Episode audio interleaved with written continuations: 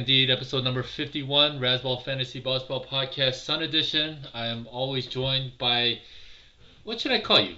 The the Sayer? The, I don't know, Joel Joel Barr the Sayer? The, the, the, the true Sayer? I don't know what I've done to deserve such a title, but uh, we can work on it. For now, you can just call me your co-host. But uh... nah, it's uh, you know, you guys all know Joe. Um, he's done a bunch. I mean, I've been potting with him for a while. We did a bunch in the off season. Uh, he's been writing the daily, we, uh, weekly Mr. Hooper on Monday. A great article. You know, a lot of people love it. You know, they, they love your writing style. They love the content that you're writing. So, uh, if you guys are not familiar, go check out Razzball Mondays, the Mr. Hooper column. Uh, just random tidbit thoughts. Uh, usually biased toward the Milwaukee Bucks, uh, usually, but uh, you know, uh, I think you did a really good job with the Brooklyn Nets piece, the Brooklyn Mets, the Brooklyn Mess. So uh, yeah, everyone go check that out. Um, before we get started, let me uh, take care of business because we are big time now. Thrive Fantasy, come prop up on Thrive Fantasy this season. Thrive Fantasy is the daily fantasy sports and esports app for player props. With Thrive, you can eliminate the countless hours of research and focus on the top tier athletes that have the biggest impact on the game. Choose 10 out of the 20 available player props to build your lineup. Each prop is assigned a fantasy value for both the over and the under based on how likely it is to hit. You hit the most props, rack up the most points to win a share of the prize pool. Thrive has over 100,000 guaranteed in prizes for the opening nights of the NBA season. You can use Razzball as the promo code when you sign up. You'll receive a 100% instant first deposit deposit match of up to $100. Download Thrive Fantasy on the App Store or Play Store by visiting their website www.thrivefantasy.com. Sign up and prop up today. All right, we got a lot of random shit we're gonna talk about today. Um, usually in the, in the very beginning, I'm just gonna you know some some stats that kind of uh, stood out to me. Um, I was watching some Victor Wembanyama highlights. I mean, we we've talked about him before, and he's just unbelievable. But I just saw that. Okay, so he's seven foot four. He has an eight foot wingspan. Like that's freaking insane. So to put that in perspective, you know, Rudy Gobert is only at seven foot eight. I mean, it's it's insane. So the the player with the longest wingspan was Manute Bol, eight feet six inches. Fucking unbelievable. So all right, that was just a random thing. I was you know that just went into my head. Uh, in terms of stats, Pelicans first in points per game. Cleveland seventh. LA Clippers dead last. Uh, ooh, yuck. Denver, the only team shooting above 50% from the field. Detroit is at a gross 42.6%. There are four teams averaging over 40 trades per game. So 10 years ago, no team was over 29. Five years ago, the you know the Warriors that they basically you know started the revolution. So mm-hmm. they were the only team over 30. So it's uh, the proliferation of three has been crazy. The Spurs they lead the league in both dimes and turnovers. Toronto is only the only team above 10 steals per game. Brooklyn, interestingly, they lead the league in blocks by wide margin, and I think that's primarily due to Yuta Watanabe, I believe. So, all right, Milwaukee they got the best defense uh, defensive rating by a, a wide margin. Uh, the Lakers they are no longer the worst shooting team in the league. OKC has the worst true shooting percentage. Uh, Milwaukee, seventh in offensive rebounding. They were 15th last season. They lead the league in total rebounds. So, uh, you know, since you are the Milwaukee guy, I kind of want to touch on this. So, um, Budenholzer, you know, in the past, he used to get a lot of flack for not being, you know, just being rigid in his in, his type of philosophies. Uh, in-game adjustments, things like that. Uh, he's get a lot of shit, but man, you know, like over the last year or so, I've been very impressed with him. You know, obviously, you know, they won the chip a few years ago, but then, you know, over the summer, read a lot of stuff how uh, he realized the weakness of the three-point defense, so he tweaked the defensive scheme in the offseason, and that's, you know, we highlighted it last pod that they made tremendous improvements in three-point defense, and then recently, the last week, I read an article where they put more of an emphasis on offensive rebounding because uh, they were thinking like, okay, especially in the playoffs, you cannot rely on transition buckets. Uh, and then when in the half court, when it gets bogged down, um, you know, so he basically just wanted to try to manufacture more possessions, which is like really smart, right? So, um, I mean, I, I've you know, listening to more interviews of Budenholzer and just reading a lot of stuff like this, like, like I really have uh, garnered a greater appreciation and, and, respect for him as a coach. So, as a Milwaukee guy, give me your thoughts on, on some of those things. I think, I mean, I think that you hit it. He has definitely started to grow a little bit. You can see kind of the, the thinking changing a little bit as far as how he approaches like applying systems versus like what his talent is. Um, you know, I only lived in Milwaukee for the last two years, but a good friend of mine is a big Bucks fan. He's from here. And he was talking about just like how early in Khris Middleton's career, Bud just like refused to like let him shoot in the mid range because it was the least valuable shot, um, despite the fact that like Middleton is just really really good from there. Yeah. Um, and so I feel like you're starting to slowly see this adoption over time of like uh, being less system dependent and more willing to change and willing to sort of uh, make adjustments. I feel like that that was one of the big things that allowed the Bucks to get sort of over the hump and, and into into the finals, into a, a championship status. Is like uh, their Bud is just a little bit less rigid, and you can see it now when you're talking about the way that they're approaching their defense because you're exactly right. Like the the main approach for the last couple of years was uh, we're not going to give up anything at the rim, and we'll, we're willing to concede threes, particularly threes above the break.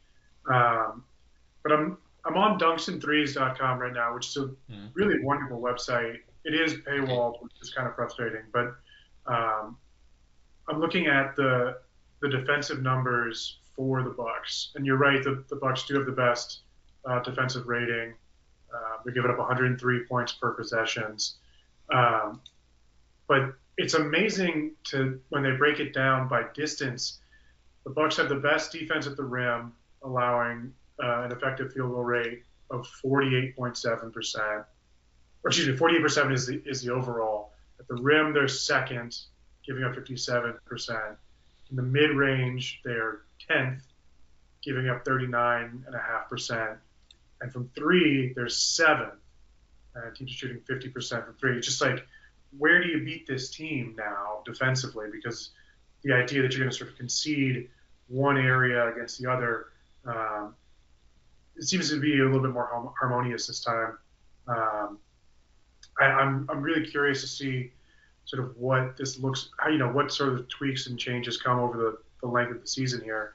Um, in the playoffs, things will get more difficult, and you won't be able to take away everything. But they're doing a pretty nice job of doing that already in season now. It's, uh, I mean, it's crazy. it's, uh, I, and I really appreciate that, you know, what he's doing because, you know, most coaches, um, you know, I think the eagle gets too too involved, right? Like, you know, it's my my way or the highway, or my system, or you know, they try to fit uh, square pegs into round holes type of thing. Um, I really, you know, appreciate coaches that, um, you know, attack weaknesses, um, identify strengths. You know that, and as you know, as a Raiders fan, as much as I hate, you know, the Patriots and Bill Belichick, like that's one thing I've always admired about him, right? Like, because he's very uh, adaptable uh, and and you know the funny thing is, it's like he just does the logical, but by doing the logical, he's viewed as a genius because most of the other people are not doing the logical, right? right. Which is just great. So you know the whole you know keep it simple, stupid type of philosophy. Like you know sometimes the most obvious answer is right in front of your face, and then you just do it. So yeah, I really appreciate uh, what what he's doing. Um, I didn't get the chance to. I looked at the box score. I didn't get a chance to look at the uh, the replay or the highlights of the game against Atlanta mm-hmm. uh, yet last night. Uh, did you get a chance to check that out by chance? I was not able to take a look at that uh, that game. Uh, one of the frustrating things about living here is that if it's not a national game, League Pass blocks it out. Yeah, uh, so dumb. The yeah, getting like a VPN or or something that can like disguise my location is something that I've meant to do for years and just like haven't done it. Um, but yeah, it is it is obnoxious. Good news is like they're on national broadcasts fairly regularly. Yeah. And as we discussed last time, you can just go to a game for a couple of dollars. I, I still can't believe that. That's like that's so insane. So uh, you know, Trae Young didn't play. I mean, Dejounte Murray. I saw some of the highlights. Like he was phenomenal in the mid range. Uh, I need to. I want to dig in. Oh, Griffin. Yeah. So AJ Griffin went 10 for 15 from the field. He's the sharpshooter rookie from Duke. Um, yeah, I want to watch that game to see exactly, you know, what they did. I mean, they pretty, you know, 117.98. Um, they handled them pretty well. So, uh, yeah, that'll be interesting. I want, I want to take a look at that. All right, let's get on to our next topic of conversation here. Um, Raptors. They lost Siakam for a few weeks at least, at the minimum. Uh, he had a 29% usage rate. He was, I mean, he was playing phenomenally. So we have one game sample size. Um, the usage rate was spread out. Uh, VanVleet was at 26, OG Scottie around 21%, Trent at 26%. Boucher played 22 minutes off the bench. Precious played 14 minutes. Their usage rate 21, 22%. Uh, Koloko got the start again. He played 31 minutes. You know, he definitely affects my Precious the most. Um, yeah, he does. Yeah, yeah, and you know, initially the plan was to you know have Koloko in the G League and just have him you know develop, but uh, I mean he's shown that the game is not too big for him, and uh, you know I remember in the summer, um, and I wrote up some of the notes like over at the at the, at the Athletic, you know. The interesting story was that you know all the vets like Fred VanVleet and all those guys like when they were playing summer runs at UCLA, they all were like I want to play with Koloko. I want to play with Koloko. You know, he's an excellent screener. He helps us out on the offensive side. That way, his IQ on defense, like they were raving about it. And so, like, there, where there's smoke, there's fire, right? The, the drum beats were there. And then when he actually started playing, you know, he showed that the game is not too big for him. I personally think that he's going to be a significant part of the rotation going forward, just because I think he gives them stuff that no one else can on both sides of the court. Uh, so I had a few conversations last night actually uh, where people were not buying into him and they were a little still skeptical about him. Uh, so I wanted to, yeah, what are your thoughts on Koloko? I think he's definitely going to play. I mean, he's already got two, four, six starts in 11 games. And I think uh, roster construction is really going to matter for him. You know, the if there were if there were holes in the Toronto rotation, it was that they didn't have a backup point guard, and they had a lot of guys that like are four and a halfs and no fives. Um, but he's 7'1", 230. He's a big guy. Um, you can see the kind of impact that he's making around the basket already uh, you know, averaging a, a, block and a half a game. Um, you know, he's he's gone on this little run of starting games going back to Halloween night, um, and he's averaged 21, almost 22 minutes a game during that stretch. I think. I think offensively, he's not going to get a lot of touches or a lot of looks just because there are, there are better options at this point.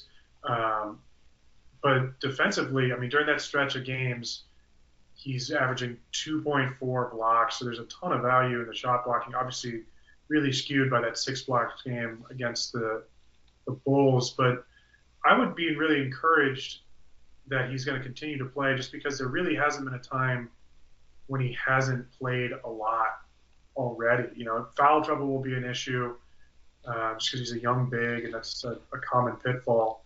But you know, the, the Raptors have, have run out you know, Boucher at the five or Siakam at the five, uh, Khem Birch at the five. There have been a bunch of like sort of placeholder guys there, but the fact that they've turned to him so early and they're letting him play and, and getting him all, giving him all this time, I think that there's there's good run. I wouldn't be super uh, reliant on him for offensive numbers, but those blocks should be legit. Yeah, no, for sure. Um, yeah, I think uh, yeah, he's very raw on the offensive end. So, but he does give them a lob threat because he's so big. Whereas you know the other guys, uh, you know Boucher has been you know the fantasy nerds wet dream for quite some time, and he's good, but he's just too skinny, you know, to man yeah. to man the five, right? So, uh, I don't think like I think he just maintains his role. Uh, Aaron Rose over at Sports Illustrated wrote an article the other day, and I referenced it in a tweet I sent out. So the Raptors defense with and without Koloko is stark. So when mm. Koloko's on the court, 96.5 rating. When he's off the court, 115.1. I mean, that's like that's elite, right? And that spread is huge.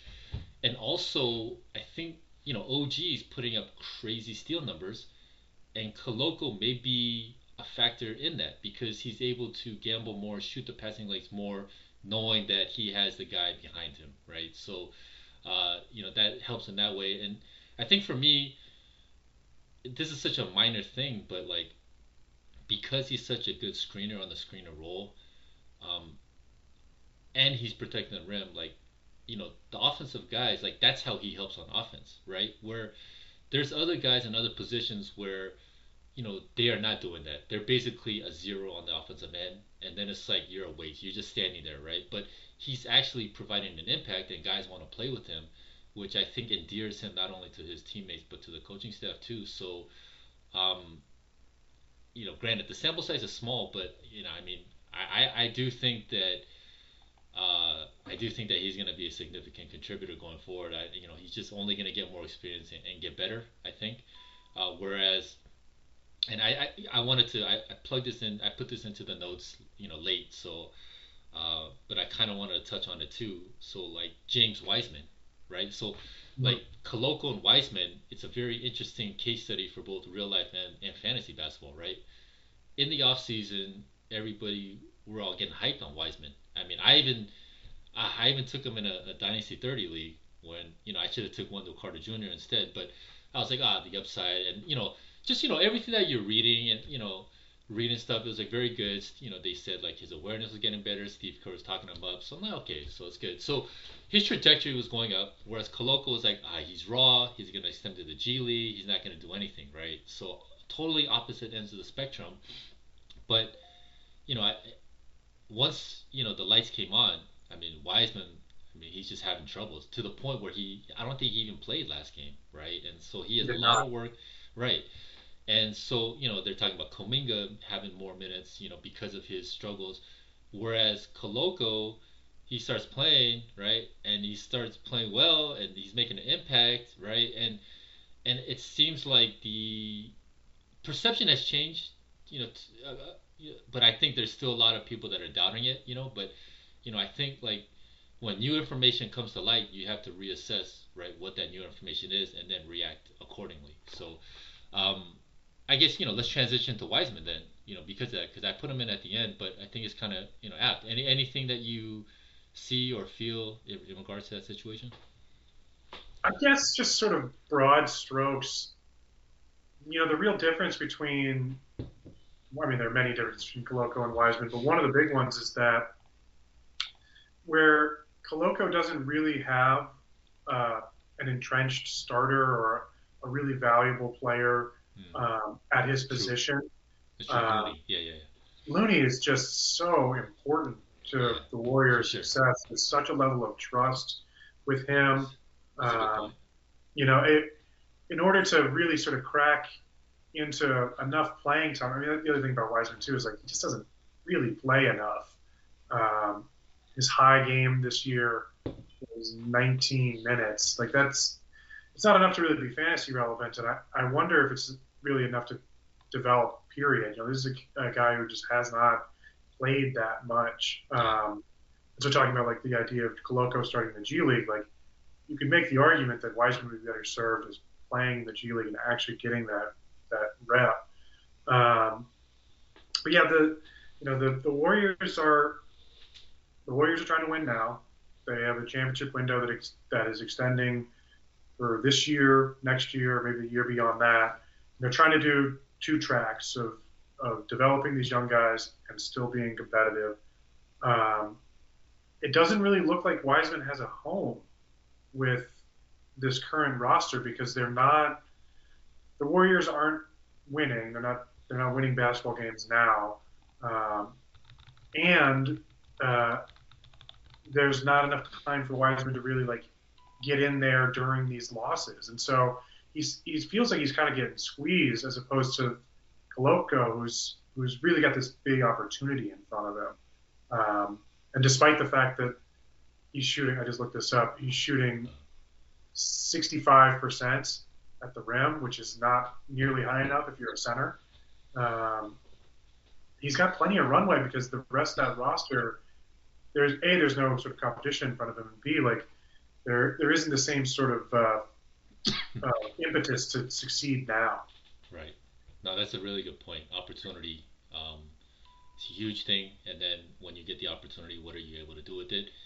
Wiseman has a a qualifying offer in 2024, so he's on the books for 12 million next year. If you're the Warriors, you know you got the Draymond Green contract situation, right?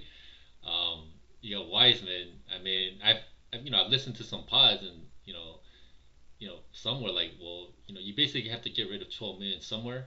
So why not just trade Wiseman and, and get a pick now? and maybe a useful player, uh, and use that money for for Draymond. I, I mean, I don't know what like what would you do there?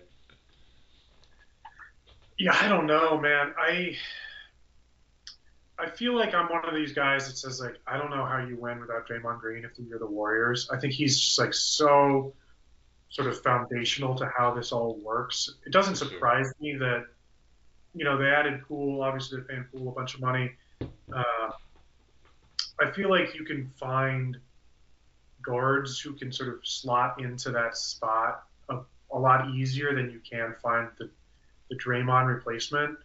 Um, I don't know. I I'm also just not very inclined to give Draymond Green another big contract as yeah, a 33 year old. Um, but you know, I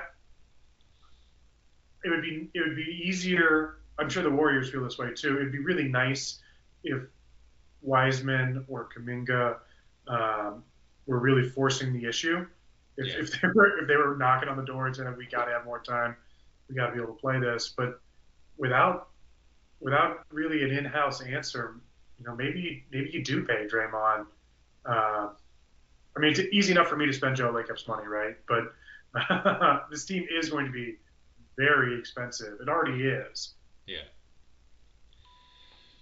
That's gonna yeah, it's gonna be interesting. You know, if I mean, I'm trying to think how many teams have able been able to transition from dynasty to dynasty without experiencing some turmoil or hardship, without you know, kind of not bottoming out, but uh, experiencing some pain. I guess uh, maybe I have to do some research on that. But off the top of my head, I, I can't I can't think of one. You know, can you? Off the top of your no, right? Uh, nothing really stands out to me, and I'll be honest. Like I, I was kind of caught off guard by the Warriors championship last year, and maybe that you know that's a failing on my part, but um, no, I was, was really surprising for sure. Yeah, it was surprising. Yeah, I was a real believer in what Phoenix was doing. Yeah. Um, I even liked Memphis in that series, uh, mostly because of the timing of injuries and and Memphis really gave him a run. Obviously, with Morant in and out was was really challenging. But I don't know. I feel like sort of the end comes quickly for dynasties, and sure. the the fourth championship for the Warriors. Uh, I know it was you know thought of as like one of the sweeter ones. I also think that that really could be the last one. They're I don't know. This Western Conference is so mushy right now. Most because the Jazz are nine and three. yeah, I know it's crazy. It's crazy. But you know, I was reading some article the other day, and the guy, you know, basically, I forgot the other's name, so I apologize. But you know, he made a good point. You know, like most of the great teams, you know, I mean, yeah, you got the stars, but it's really about those, you know, the Robert Horrys, you know, the Rick mm-hmm. Foxes, you know, like, um, like those role players, you know, the you know Gary Payton last year was huge, Otto Porter, like those guys, you know, like they actually become more important for those type of teams, right? Because yeah. they provide something. Whereas the Warriors right now, they're just so young Uh, they're missing not only like the veteran presence and experience, but a lot of the kind of utility on both sides of the court that you know that those guys are bringing. So yeah, it, will be interesting. All right, enough slobbering over the Warriors, man. let's get on to uh, let's get on to the guy. You know, I, I kind of want to slobber over uh, Desmond Bane. Um, you know, it's I mean, it, it this one hurts me, right? Because there were signs where towards the end of draft season, I was like, yeah, like I need to be, I need to have this guy higher, but I just didn't put him higher, and I ended up taking Zach LaVine over him in my main event draft, which which hurts. I mean, it's not as bad as I expected, but you know, I'm glad LaVine is playing some back to backs, but he's missed games. But anyways, so I wanted to dig in a little bit more on Bane, you know, so he's 22nd player on a per game basis right now. I, I never thought like he would get to that level you know, he was going in, you know, around the fifth round of drafts. Um, but you know, there were signs, right? Like so, from rookie season to sophomore, turnover percentage went down, uh, 1.5% despite you know he saw a 7% usage bump. True shooting basically stayed the same, went from 60 to 59%. So uh, I remember Drew Dinkmeyer uh, over at Establish the Run uh, he kind of cited those stats too, and that's one of the reasons why he was super high on Bane. Uh, so yeah, that that kind of like sparked my interest, and then I dug more into it. Um, since StatHead StatHead kept track, there's only been eight players that have had a true shooting of at least 60, usage percentage of at least 25, and a turnover rate below 10%, 10% or below with at least 1,000 field goal attempts. Kiki Vandeweghe did it twice, Kawhi Leonard three times, Kyrie Irving, Dirk Nowitzki three, Anthony Davis, Michael Jordan three, Glen Rice, Bradley Beal. Desmond Bane could be the ninth guy. Like he's right there. And his usage rate has actually increased. I think it's like at yeah. 27, 28%, right? So with, and the turnover rate is only at 10.1%. So, you know, it's it, it's insane. And, um, you know, so first, let me hear your thoughts on Bane in general, and then I guess the main reason for bringing him up is, you know, how can we, I guess, there were signs of his breakout, right? And some people saw it, a lot of people didn't. But how can we use that for the future drafts? Uh, so for next year's drafts, are there things that we can, you know, take away from his situation, or are there things that stats or whatever circumstances that we can identify to kind of help us find, uh, you know, this type of player? So yeah, go for it in general, I'm glad that Desmond Bane is haunting someone else instead of haunting me. I, um, yeah, that, he was my worst drop last year. Um, I got him in a couple of places this year. Um, you know, I, I think that I also am surprised to see him as a top 25 player. The the turnover bump is really interesting. Like, I right now I, I find that I'm sort of disregarding turnovers when I'm drafting players. Yeah. Um, but there's a lot of value that he's getting because he's scoring so efficiently. He's using his usage rate is so high, um, and he just he doesn't hurt you in that category too. Yeah. Um, I you know I don't know. I don't know what the future is going to look like for him, just because when I see a player jump up like this, one of the things that I look at is their shot diet. Um, and so this is the lowest amount. He's going to the rim less frequently this year than he has in any of his, in either of the past two seasons. And right now, that three point percentage is at 46% on almost yeah. nine attempts. So I feel like, I feel like this is pretty big. This is a, uh, it's been a big week or a big sort of start to the to the season for him. I don't know. I wouldn't expect it to be this good going forward.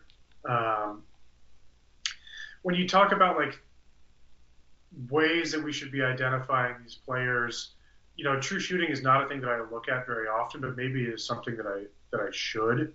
Um, other than that, like you know, some of the other notes that you have here, like new roles, new situations. Um, one of the things that, that I was talking about was uh, a guy in our 30 team league when he was talking about whether he wanted to keep Bane in a different league was like, you know, why can't this guy be the the Memphis Klay Thompson? And what I meant by that was like uh, the value of a secondary scorer, shooter, and playmaker next to your sort of offensive engine in Morant. Um, you know, he's he's super efficient. He's a really good shot maker, um, a good defender that will keep him on the floor. Like, I feel like those are things that you could have seen coming. You know, that he just he had this job locked down. You know, there was much concern from people like me about Anthony Melton or or Dillon Brooks, but he's just a much he's a much steadier scorer than both of those guys. Um, he's got a big body. I, I the one thing that I included he's, he's, that, he's, he's, like a linebacker, man. seriously. The other thing that I, that I included in your your ideas of things to look at, in your second half stats, usage, turnovers, true shooting, um, is he's a slightly older player. I feel like I feel like I've I've fallen into this trap that a lot of people do of just like you get sort of dazzled by the rookie. Um, and it happened with it's happening with Scottie Barnes a little bit. It's happening with happened really big with Evan Mobley this year. Uh, just like you know, we see these guys who do so well as 19 or 20 year olds, uh, and you just assume like, well, it's got to it's got to go up quickly from here because he's you know look what he did as a 19 year old, and you know Bane came in as like a 23 year old, 22, yeah, 23 year old. Yeah, that was a knock on him. Yeah, he was older prospect. And I feel like you're you're more ready to compete in the NBA when you're when you're older and more physically developed. Um, I mean, the fact that he it feels like he's sort of taking over here in year three, well, it makes it makes sense to me that, that that's what's happening because uh, he's sort of he's 25 years old now. You know, he's this is the time when he's not going to be bullied around like some of these younger players might. So that would be a yeah. thing also taken into consideration. But yeah, definitely. I do remember um, before the start of last year in summer league, they had him. Memphis had him playing summer league, and they specifically wanted him uh, to have more ball handling responsibilities. And so that was a thing then, and it kind of prepared him for, you know, not only when Morant goes down, but also as you're alluding to, kind of like that secondary uh, operator. And you know, I think that's something that I remember hearing, but it didn't really register a click to like to that degree, right? And uh, I may be overcompensating on that with you know Ziaire Williams because mm. uh, they did the same thing with him, right? Over this past summer, uh, they put him in a similar situation to Bane. They're like, let you know, let's see what you got. We know you can be a, a catch and shoot spot up shooter, uh, but let's see you handle uh, these you know playmaking responsibilities. Um, so you know, actually, you know, I'm, I'm kind of high on Ziaire. I, I think Ziaire is going to supplant Dillon Brooks in the starting lineup at some point. You know, granted he's he's injured right now, but man, Brooks kind of sucks, man. you know, like you don't need some dude just jacking up stuff. You know, like you don't need it. You got Morant and Bane, like you know. So. yeah, yeah, I'm no, I'm in agreement with you on Williams. I, you know, it's it's hard because he hasn't played yet because yeah. it seems like that injury just keeps on getting stretched further and further back. Um, but yeah, I, I'd be surprised if Brooks, you know, I think he's this might be his last year under contract. I don't know if they if they move him and try to get up get ahead of it now.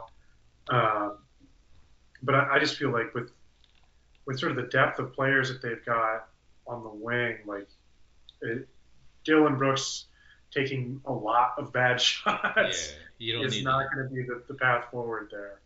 Yeah, so he yeah, so this is last year. He's a UFA mm-hmm. next year. So I mean, yeah, if Ziaire's healthy once he returns, I mean, maybe think about trading him, right? Uh, I mean, I, well, I, guess Brooks would be a great microwave off the bench. I guess. I also think that like Brooks is uh, just sort of like tenacity. I know we don't we put oh, yeah. Yeah, yeah, yeah. That. He, uh, as the kids would say, he's got that dog in him. You know, no doubt, no doubt. Um, and I feel like that's a team that that sort of gets can get uh, get into their nasty streak and they really like they get into the swag and believe it. Uh, I think he's a big part of that too. So, and you know, we were just saying, I was just saying, like, you know, it's easy to fall into the young player trajectory and like Right. You know, you, you've seen some nice games from Ziaire Williams. You can understand the potential. He was a high draft He hasn't done it. Yeah. He's also still like 20 or whatever. True. No, that's a good point. That's a good point. That's why you are the true seer, Joel Barr. Right? We'll see about that. All right, let's get to this next topic.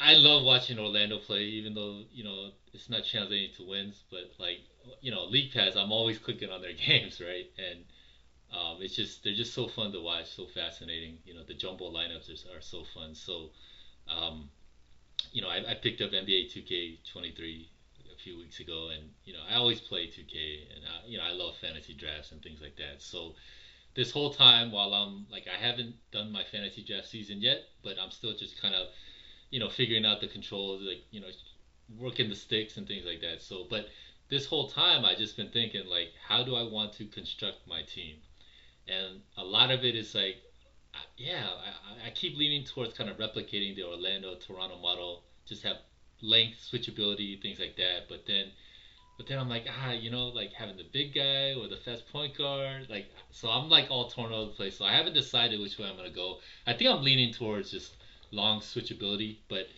uh, I wanted to ask you, like, so if you were gonna do like a fantasy draft, like, how would you want to construct your squad? So we need to get really specific now because Okay. Right. um, are we asking like how would I build a 2K team? Because I I have dialed that in. I, I've just spent enough time uh, playing that game to know like how Yeah. how you The- eat the nuances of the game. Yeah. Okay. um, which is like the sort of template is uh, uh, rim protecting, shot blocking big. In this most recent incarnation of the team that I put together, um, that player is Onyeka Okongwu. Um, and then a athletic four that runs. Frequently, I'll I'll draft Porter Jr. and slide him down there. Okay.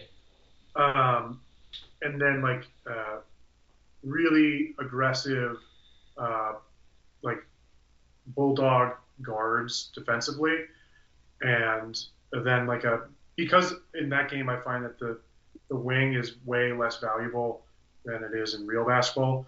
The wing is all, almost always like uh, OG Anunoby or Matisse Thybulle or like a a lockdown defender that I just put on the the best player on the other team. Yeah. Um, so the idea is like, defense wins championships. That's that's your it's mantra. defense and then transition offense. Um, okay. That's like a guy like Porter is so valuable there because it, Right. especially at the four, like he just runs past Yeah. yeah. these these older or these slower uh, fours. So yeah, it's it's really just like get the stop, get out in transition. Mostly because like I find that I'm a really bad shooter in that game, and so the goal is to get to the rim as often as possible. Nice. Okay. No, no, that's great. How do you run your how do you run your half half court sets? I uh, mostly just like uh, screen and roll Uh-huh. and try to like find the switch or the Okay. uh, you know like so like like I said I've, I've just I've done this a lot. So the the O- it's like Okongwu, Shai, MPJ, um, OG, and I don't remember the the other guard is, but it's just like find the the one of the two guards that has like the weaker guard defender on them, and then go at the slowest. You just hunt the matchups. You hunt the matchups. right. And, like, Just try to get to the rim. Um, because I can't, I just cannot make the You shot. can't no, I, I hear you. No, that's great. I love it. I love it. Um, yeah, I didn't I didn't know that you were such a, a, a fantasy drafting nut. I love it. It's uh, So- it's great. I'm gonna expose myself as like just um, an elder millennial now because my entire like 2K experience is the opposite of how I think most people play, which is like I don't play online, I don't play against other people. That- I've just too. figured out how to beat the computer, and I do it Ah. over and over and over Right, again. right, okay. um, yeah, I, I was. I played a little bit online, like for most of the games. You know, I play all the sports games.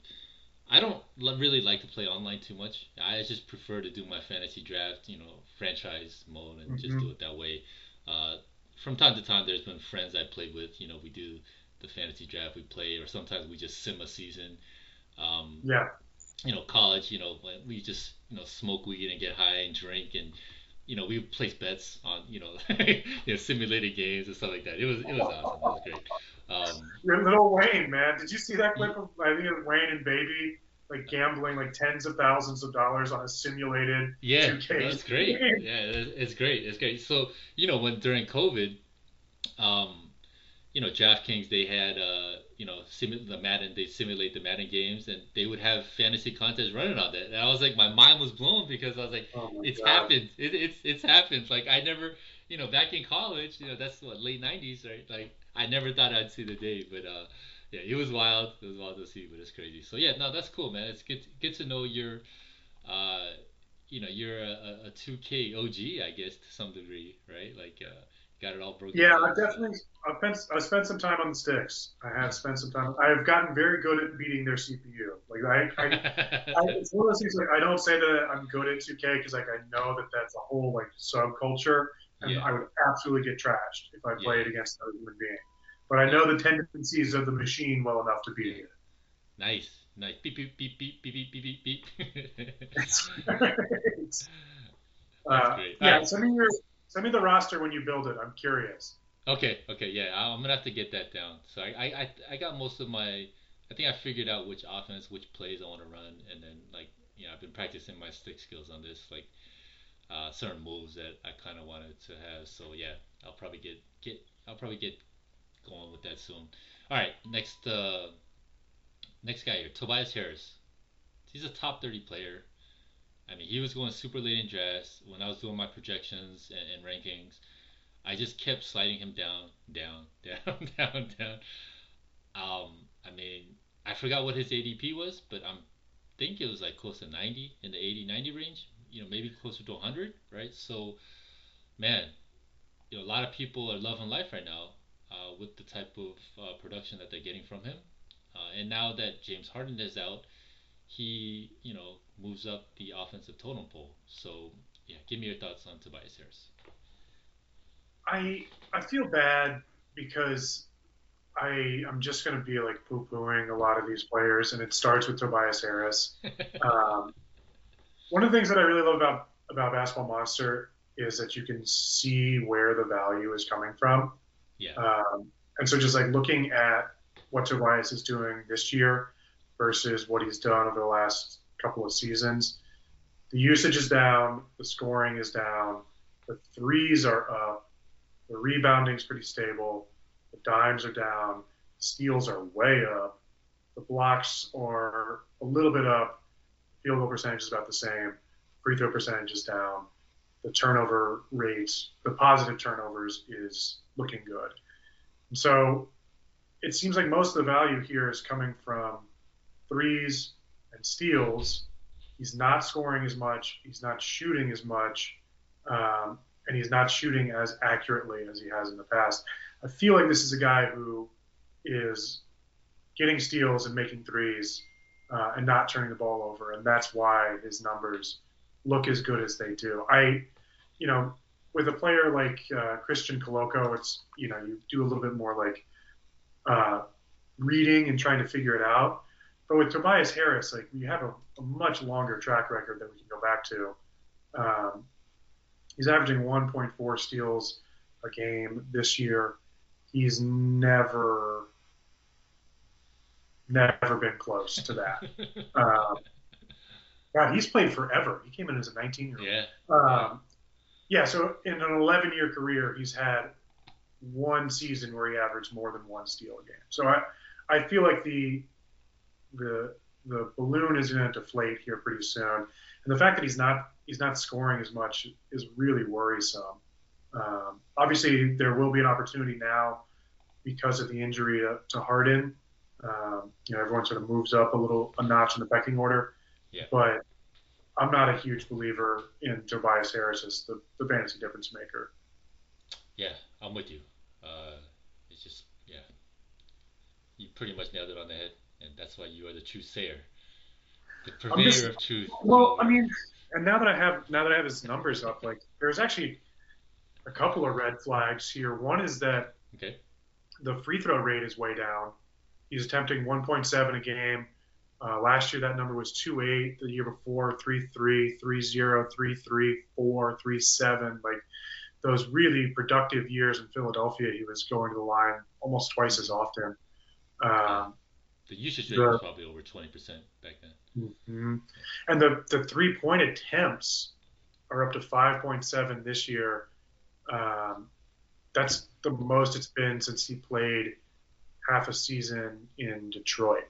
So yeah, it feels like this guy is is shooting more threes. He's shooting them accurately at this point, but uh, you would like to have a little bit more. More free throws just to help provide a sort of a baseline for points. Um, yeah, that the rebounds are sort of starting to slide a little bit too worrisome. You know, I, I just I think this I think this is gonna this is gonna peter out before too long. Yeah, no, totally agree. All right, Isaiah Hartenstein. Uh, Mitchell Robinson got injured. Um, he was actually playing more minutes recently, regardless of Mitchell Robinson. Uh, so, give me your thoughts on his short-term, long-term outlook.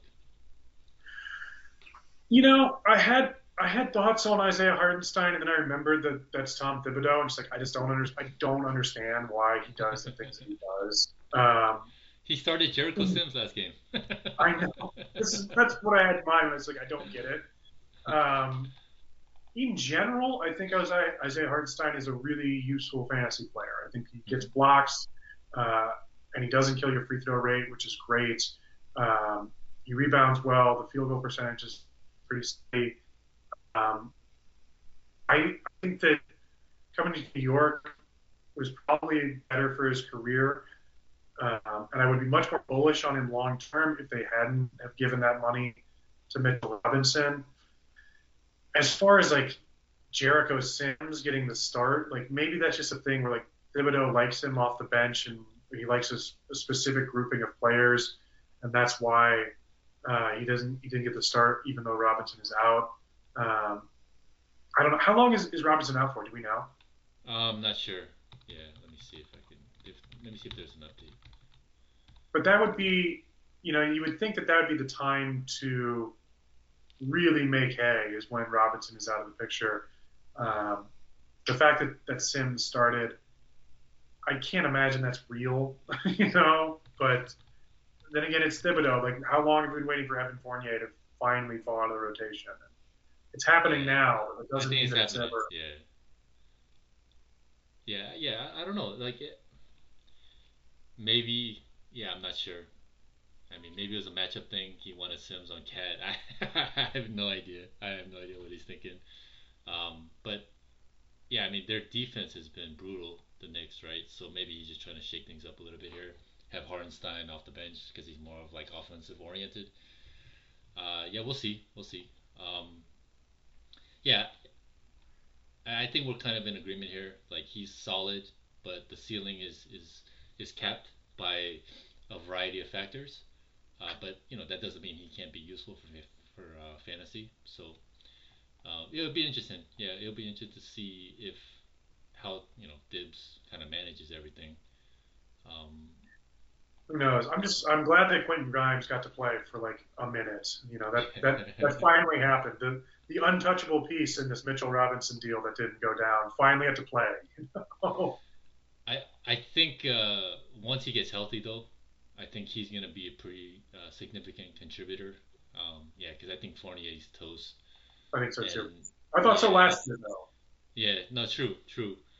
Um, and especially with the defensive issues that they're having, you know, Grimes is, is a solid defender, so I think he's gonna want him in there. He just needs to get healthy. So, uh, yeah, all right, we'll see. All right, Jabari Smith, man, people are like jumping out of windows because of him right now, from a fantasy perspective, of course. Um, give me your uh, give me your thoughts there. Uh, so Smith hit the wire in a 10-team league that I play in, which makes a lot of sense to me. Like, I a league that shallow, you really should be able to find productive players, you know. Um, and so holding holding a rookie that isn't producing is uh, is not a thing that you should be doing. He has not hit the wire in any of the 12s that I play in or anything deeper than that. And I think that's probably smart. I don't have Smith anywhere. Um, if I did, you know, knowing what the, the, the draft equity was, um, or the, the cost was on draft day, you you really should be patient. You know, he's not. What's really been bad for him is his field goal percentage is like Yeah. sub forty. Um, sub, might be sub 40, 30 something. Right. Let me see. so it's it's been bad. He's not that bad of a shooter. You know, you look back at what he did at Auburn and, and sort of what he was projecting as. Um, He's at 30 percent, thirty percent from the field, thirty percent from three. yikes. Um, so yeah, I don't know. Like, if I had him on a roster, I don't know if I'd start him. Um, I'd, I'd try to hang on to him if I could. I'd try to be patient if I could. Um, you know, we're we're like 10, 12 games into the season now. Um, so there's still there's still time. We're you know 12% through the season or whatever, but it's not it's not a ton of time to be carrying that much dead weight. I if you drafted him because you believed in him, I think you should stick with it um, if you can. But I definitely understand the temptation to drop him.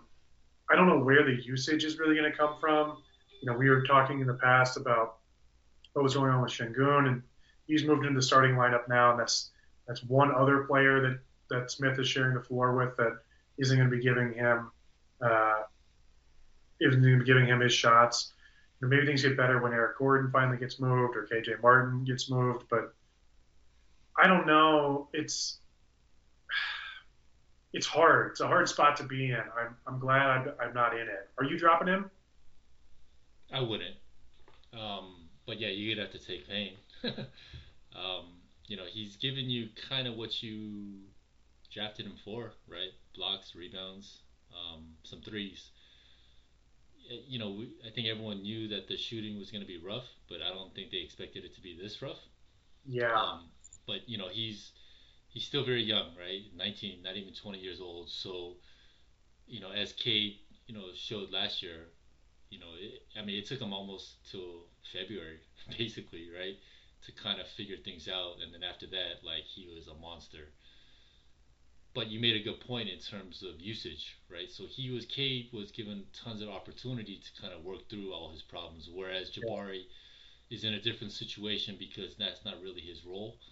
Um, but I do think that uh, um, the shooting will get better. I, I do. It it's just yeah, it's just a matter of it's just a matter of time. Like, yeah, is it gonna be, you know, forty five percent? Probably not. You know, he'll probably end up forty percent, you know, low forties, right? But I mean, it's a massive improvement from thirty percent, right? And so, you know, I mean, the blocks, the defensive stats. I mean, I'm surprised the steals are are, are kind of light. Uh, I do kind of expect the steals to to tick up as well. So, yeah, I would not, I would not drop them, but it just depends on, I guess, your expectations and your tolerance for pain, roster construction, all that stuff. So, um, yeah, I mean, Yeah. thirty percent on ten point nine field goal attempts. eh, That's it's uh, that's rough, right? That's a It's- killer, yeah, that's it's, that's a really lot of rough, so- misses. yeah. So, uh, yeah, it just really depends on uh, you know your your squad, um, and you know obviously what kind of league that you play in, right? Like roto leagues, like you know that's tough. That's really tough. Yeah, if you can bench him, maybe that's the way to do it. Like I just at this Yeah. point, like I don't think he's helping your team if you start him. Um, Yeah, let me see. and if- The good news let too. I guess, is he's, he's averaging ten points while shooting that badly. So like Yeah, you know, if you can get another twelve percent on your field goal percentage, you're gonna be scoring like fourteen points. So yeah, and You know, the environment, the environment in Houston is is a plush plus one, right? So, um, hold on, let me see. So I was actually gonna look that Yeah. So in my main event team, right, 12 team leagues, it's a roto. Uh, there's only four bench spots. Yeah, I mean he's still on a roster, and you know that's a roto league, right? So uh, hold on, let me see which team has him and what his field goal percentage is. Right. It can't be good. Oh yeah, I'm- so so Curtis Curtis Gazwich has him, and he's hurting in this league because he has Kyrie Irving as well. So his field goal percentage is oh, that's his free throw. Oh yeah, so he's he's 11th at 45.85 percent. Um, yeah, and so I mean, he's got Kyle Lowry, Jalen Suggs. Yeah, Jabari's killing it. Jalen Green is is killing it. Marcus Smart. so yeah, he's in he's in trouble. He's in trouble there from a field goal percentage. Looking at Smith's shot chart is kind of interesting because he's Okay. he's shooting the ball really really well from two spots.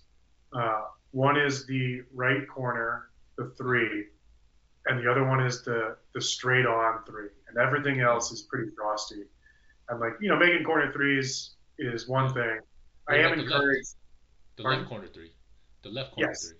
Excuse me. Um, but making them from straight on is good news. You know, Yeah, yeah, yeah. Me- means that something is working here. But yeah, it, it's you know, like we were saying with young players earlier, it's like it takes time. It really, it's a hard league to walk into as a teenager. You know, um, I'm not. I'm not, I'm not, I'm not jumping out just yet. But woof. Yeah, yeah. You know, and even though it's been, you know, 10, 12 games for some teams, um, the sample size is still very small. Um, you know, a lot of people are saying you got to give at least 25 games for certain kind of things to be identified. Um, so, yeah, you know, I, I would give it at least until then because there's still, you know, that's the thing about early in the season, right? Everything becomes magnified and, and heightened, and Right. people just like the emotion and stuff like that. So, um, yeah, so it settled. Well, you know, did settle down here. We touched on Michael Porter Jr. a little bit earlier uh, in the beginning of this conversation, you know, this pod. Uh, there's been chatter, not really chatter, but I've seen a couple, I guess, pieces or opinions of, you know, people thinking that um, Michael Porter Jr. would be best served, or the Denver Nuggets would be best served if Michael Porter Jr. was the microwave off the bench and having Bruce Brown into the starting lineup because you know, not only can he hit the three, but he's a better defender, whereas MPJ has some issues on that side of the ball. Uh, but then, you know, I mean, there's been some, uh, the, I guess, what's the word? I don't even know. The cohesion between he and Jokic has kind of been developing. So, you know, maybe you don't want to break that up. So, yeah, so give me your thoughts on, on those two things. I think it's too much. I think you've committed too much money to Michael Porter to bring him off the bench, um, unless it's something that he's really willing to do. I also, you know, I I really like Bruce Brown. I liked him a lot in Brooklyn last year. I think he he showed that he is a really nice uh, sort of complementary player. I thought the way that he played with Kevin Durant uh, with the Nets was really kind of perfect. He was cutting a lot. Um, he was getting out in transition. Obviously, a, a strong defensive player. He just like is a is a heady ball player. Yeah. That seems like someone that would really excel playing next to Jokic. It doesn't surprise me that you know his numbers look so good. Um, I don't know if you can replace. Maybe you replace you know Porter Jr. with Brown because of the defensive stats, but you know the the number that you that you highlighted for Brown, the, the 42% from from three, doesn't seem real to me. Um, uh, he's another guy that I looked at uh, his sort of shot distribution stuff ahead of this, and um, he's really taking a lot of different. His shot diet is really different in Denver than it was in Brooklyn. It's much more three-point heavy. Um, you know, the player that I remember for the Nets was a guy who sort of was a killer from about 15 feet in. Um, but he's he's shooting 41 percent of his shots in Denver are threes. That's more than 10 percent more than anything he's ever shot before. Um, he's shooting 56 percent above the break threes. I think similar to Tobias, this is a guy who's shooting the ball really well to start the year. I, you know, it's possible, I suppose, that Brown really worked on the three-point part of his game uh, over the offseason. And it's really developed, but um, I would be surprised if that's if that's really the player that he is now. Um, the other thing that's really encouraging, at least if you're a guy who's holding Brown, is that 3.6 of his attempts are classified as either as open or very open, which means he's getting at least four to six feet of space with the defender uh, for three and he's making 44%. So he's hitting open shots right now it seems like he's getting a lot of them. um, you know, maybe that's something that is sustainable, but I would I would expect those three point numbers to tick back down because it's such a big portion of his diet. I think that will that will come, you know, that will also to pull the value back down. Uh, and you know, actually, it's strange. Porter too is shooting a ton of threes, also kind of an alarming rate. Um, 58.4% of his shots are now threes. That's more than 12% than over the last two seasons. The field goal percentage value that he was bringing to the table has also been negatively impacted by that. It seems like there's just a lot of threes happening in Denver. Um, I don't know if that's the best way to, to be using Porter or Brown. Um, I would be surprised if, if Brown was the real starter there, but I don't know. It seems to be working, I guess. You know, the Denver's playing okay and, and yeah. scoring a lot. Yeah, no, that's good stuff. Um, you know, looking at the shot chart, you know, just uh, historical kind of uh, production. You know, what's the outlier? What's you know kind of a new trend? Uh, those are all good things. You know, especially this early in the season where uh, we know the sample sizes are small, but yet sometimes you can kind of like see some stuff and kind of get in before the trend happens, right? So um, I like how you kind of broke everything down. Um, I, I do agree with it. Uh, I don't think it's uh, sustainable uh, to that degree. So it'll be interesting how they, you know, kind of, um, you know, do all everything. Um, you know. Well, the Nuggets are shooting their effective three-point percentage is 62.8 which is the best in basketball. It's three points higher than uh, Cleveland, who's next. Like, I think there's just been a lot of three pointers that have gone in for the Nuggets to start this year. You know, you know what's crazy is they shot more three pointers last year though. huh? Well, they're hitting them now. Hold on, hold on. Wait, actually, hold on. Let me see. So, all right. So they were 13th in the league last year at 35.9. So this year so far they are 21st at 32. Wow. That's yeah, interesting, right? Yeah, I don't know. That. Yeah, that is interesting. I don't know what. Yeah, uh, yeah. So I'm curious to see. I have a feeling that's that's gonna go back up, right? Especially as Jamal Murray plays more. I'm trying to think why. I mean, Aaron Gordon's or Aaron Gordon's, but oh, it's got to be Jokic, right? Let's see what Jokic is. Jokic is not hitting as many threes. Um, yeah. I imagine KCP has got something to do with that, with so, those numbers, with the conversion rate being up. Yeah, yeah, yeah. I mean, okay, so Jokic is at 2.1 attempts. Uh, that's massive. He was at 3.9 last year. He was over mm-hmm. three the last prior four, five years. So, um, yeah, man, man, still Jokic 12.6 field goal attempts. That's crazy. I mean, at some point it's going to tick back up, right? At some. Maybe he's um, enjoying having like healthy teammates for the first time in two yeah, years. Yeah. Well, you know, well, you know, what's funny is you know a lot of people were like, and you know projections and all that stuff. Like he was basically double, you know, like higher value or double the value of like the next guy, right? And so people are always like, yeah, you know, Jokic, like, you know, you can't go wrong. He's a, you know, bona fide number one. Like you're dumb if you you know don't take him there. But you know there were some people that were kind of like, well, you know whether they were saying it from a cynical aspect or not, but like this is the year he gets hurt, or you know like this is the year something comes out, and to some degree there's some validity in the sense that like something cannot go up forever, right? Like at some point, right, things come back down or they roll over or they kind of like settle or you know, so um, for all the people that drafted Jokic, you know, it sucks, right? This is the year it has to happen. but it kind of makes sense, right? Because you know, like you're saying, like guys get healthy, right? Uh, new additions to the team, right? The team is better, so he doesn't have to carry so much as a load.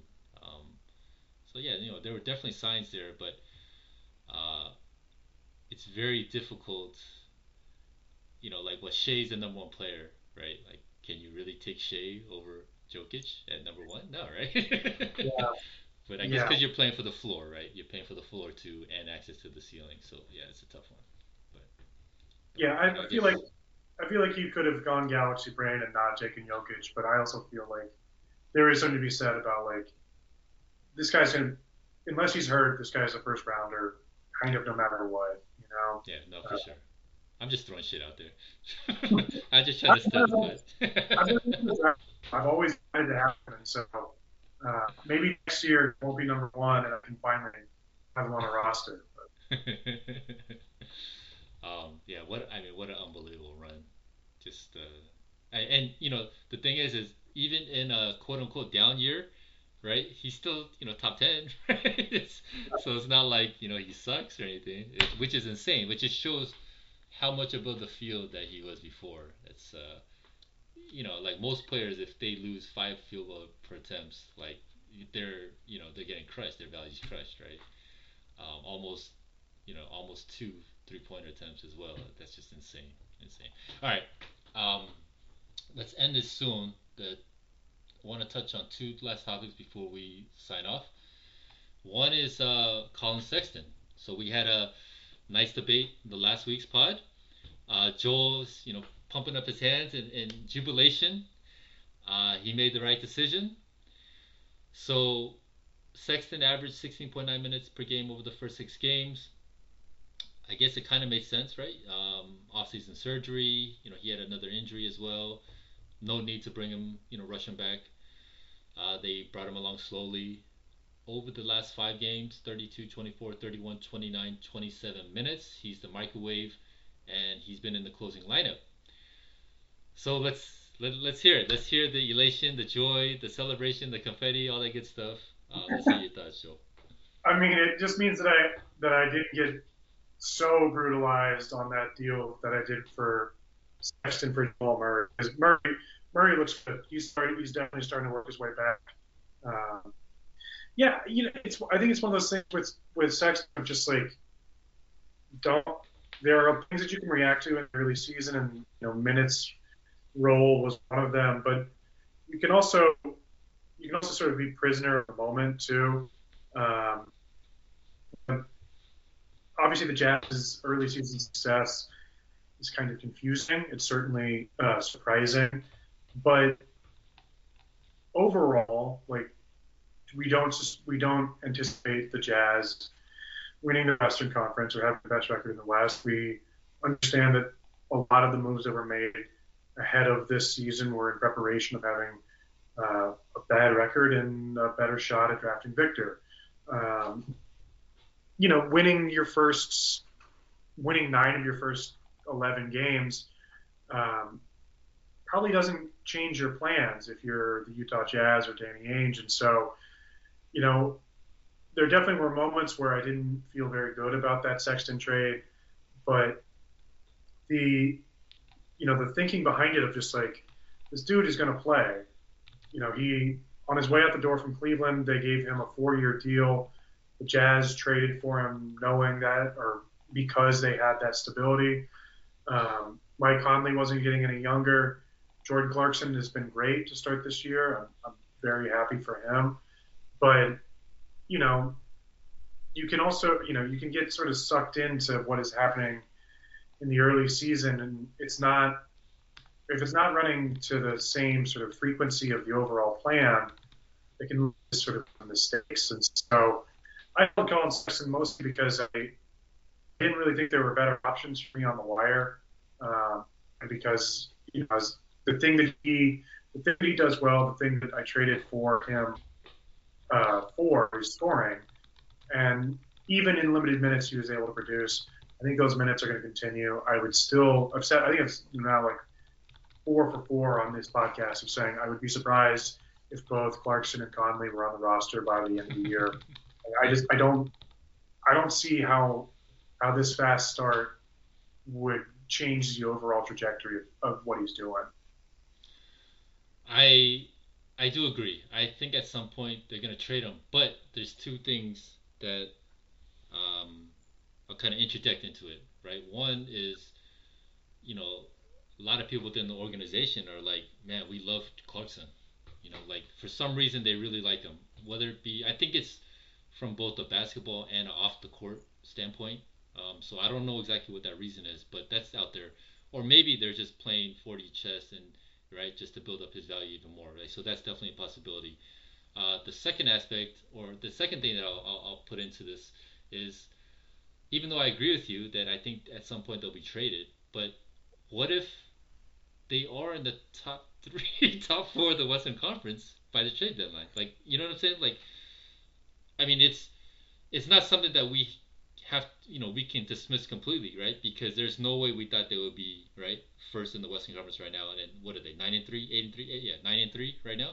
So yeah. it's something that we, you know, we have to entertain because it's it's within the range of outcomes, right? So if they are in that type of position, I mean, they kind of have to. I mean, they have to be buyers at that point, no? Oh man, I don't. I guess part of the reason why I keep on saying it can't be like this is because I don't want to actually have to go through the thoughts of like, well, what if it isn't, Joel? Like, right. no, I'm just going to insist that I'm right and be intractable in this. Um, I can't imagine them being buyers. Like, okay. um, they're they're really set up to be a team that can um, that be sort of taking setting pieces out rather than taking people on. I don't, you know, I don't know what the the direction of the team would be if you say like we're going to stick to this Conley Clarkson backcourt going forward. Like what what is the the sort of overall like vector of the team? Is their best player is Jordan Clarkson or Mike Conley? I mean, I think potentially, I think that what's happening with the Jazz and what I've seen is that they play an incredibly like spirited uh, brand of basketball. I think that these are all professionals that were pissed off that everyone said that they were bad, that you know this was going to be a, a completely lost season, and that they were playing with a lot of pride and a lot of enthusiasm. And I think that you know we're we've got 70 more games of basketball ahead of us. Like I, I trust the meat grinder of the NBA calendar to sort of do its work here. Um, no, definitely. You know, I, and yeah, go ahead. Sorry. No, no. So just I, given like, uh, given the way that the the Jazz are winning of mostly efforts, I don't think that they are the more talented team or the most talented team in the Western Conference. That, um, you know, enthusiasm is, will mask a great number of sins. I don't think you can get all the way there throughout 82 throughout 82 games just on want to, um, especially as some of these other teams start to sort of catch their footing a little bit. Like, you know, I don't really think that the Warriors are a 36% win win team. You know, um, the Timberwolves are still figuring it out. The Clippers are starting to rate the ship a little bit. Um, you know, Dallas, Memphis, these teams could be moving up in the standings as well. Um, yeah, I, I just I'm I'm giving it more time before I start really contemplating like, well, what if you wanted to make a, a contender out of these Jazz? Yeah, no, and, and I'm with you, and I think um, there'd be a huge distinction that I'll make between say like OKC and Utah, right? Um, so all right, so say Utah is in the position where they're, you know, not just a play play-in team, but actual like legit playoff contender. So okay, so say you say the Thunder and Utah were in the same position, right? Just you know hypothetically, right? So say like whatever, say they had Chet and right, they're both you know like firmly squarely within the playoff hunt race. Um, in that in that scenario, the way that Utah's constructed, kind of like what you're saying, uh, because their vision is more for the long term, and they don't view like Conley, Clarkson. Well, maybe Clarkson, but they, definitely they don't view Conley as like a, the leader of the ship going forward. Mm-hmm. In that scenario, yeah, I'm with you. I don't think they become buyers, but I think they will just let it play out, right? Just all right, have fun. You, you kids have fun. Do your thing, right? Whereas OKC, because they are so young, and because those guys are like Shai's the leader. He's the captain of that ship, right? Mm-hmm. They have the pieces. They have that core that they're willing to go. That they're you know trying to develop right now. If it was OKC, then they would definitely be buyers, right? Like, right? Like, initially they're like, okay, one banana, whatever sweepstakes, right? But I think if they were in that position, I think they would retool their roster, right? Because at that point you're in the playoffs, you're not going to get one banana, right? Mm-hmm and so they have a lot of guys that they could package and kind of try to upgrade, right? They have a lot of you know draft picks as well, so I, I think OKC type of team like they would handle it much differently than Utah, where you know Utah OKC they'd be like, all right, let's go for it, right? Whereas Utah would be like, you know, have fun, kids, right? do, do your thing. Here's your allowance money, and right. Yeah, no, I, I think that's I think that's how I read that too. Of just like, I think that getting guys like Shai and Josh, um, and Jalen Williams and Jalen Williams, uh, an opportunity to succeed is really important. You know, because like that's the that's the group going forward, and like yeah. if they're in a spot where they can get playoff experience, they can understand what that that that whole like postseason play is about. You know, in theory, that's where you want to go with those guys, anyways. Yeah. Those are the guys that you're going to be going there with, as opposed to the Jazz with 35 year old Mike Conley, 30 year old Jordan Clarkson. Um, you know, this is 31 year old Kelly Olynyk. Like, this is not the group that you feel like we got to get these guys seasoned. They got to know what they're doing. You got to understand what the future is about. Um, which is why I do. I'd be so surprised if the Jazz were were buyers of just like you know you have the you have the sell pieces, guys. yeah, no, it makes sense. It makes sense. All right, last uh, thing before we head out of here. Watching the uh, rewatching the Kobe 81 point game the other day. he had 53 points with 9 minutes and 47 seconds left in the game.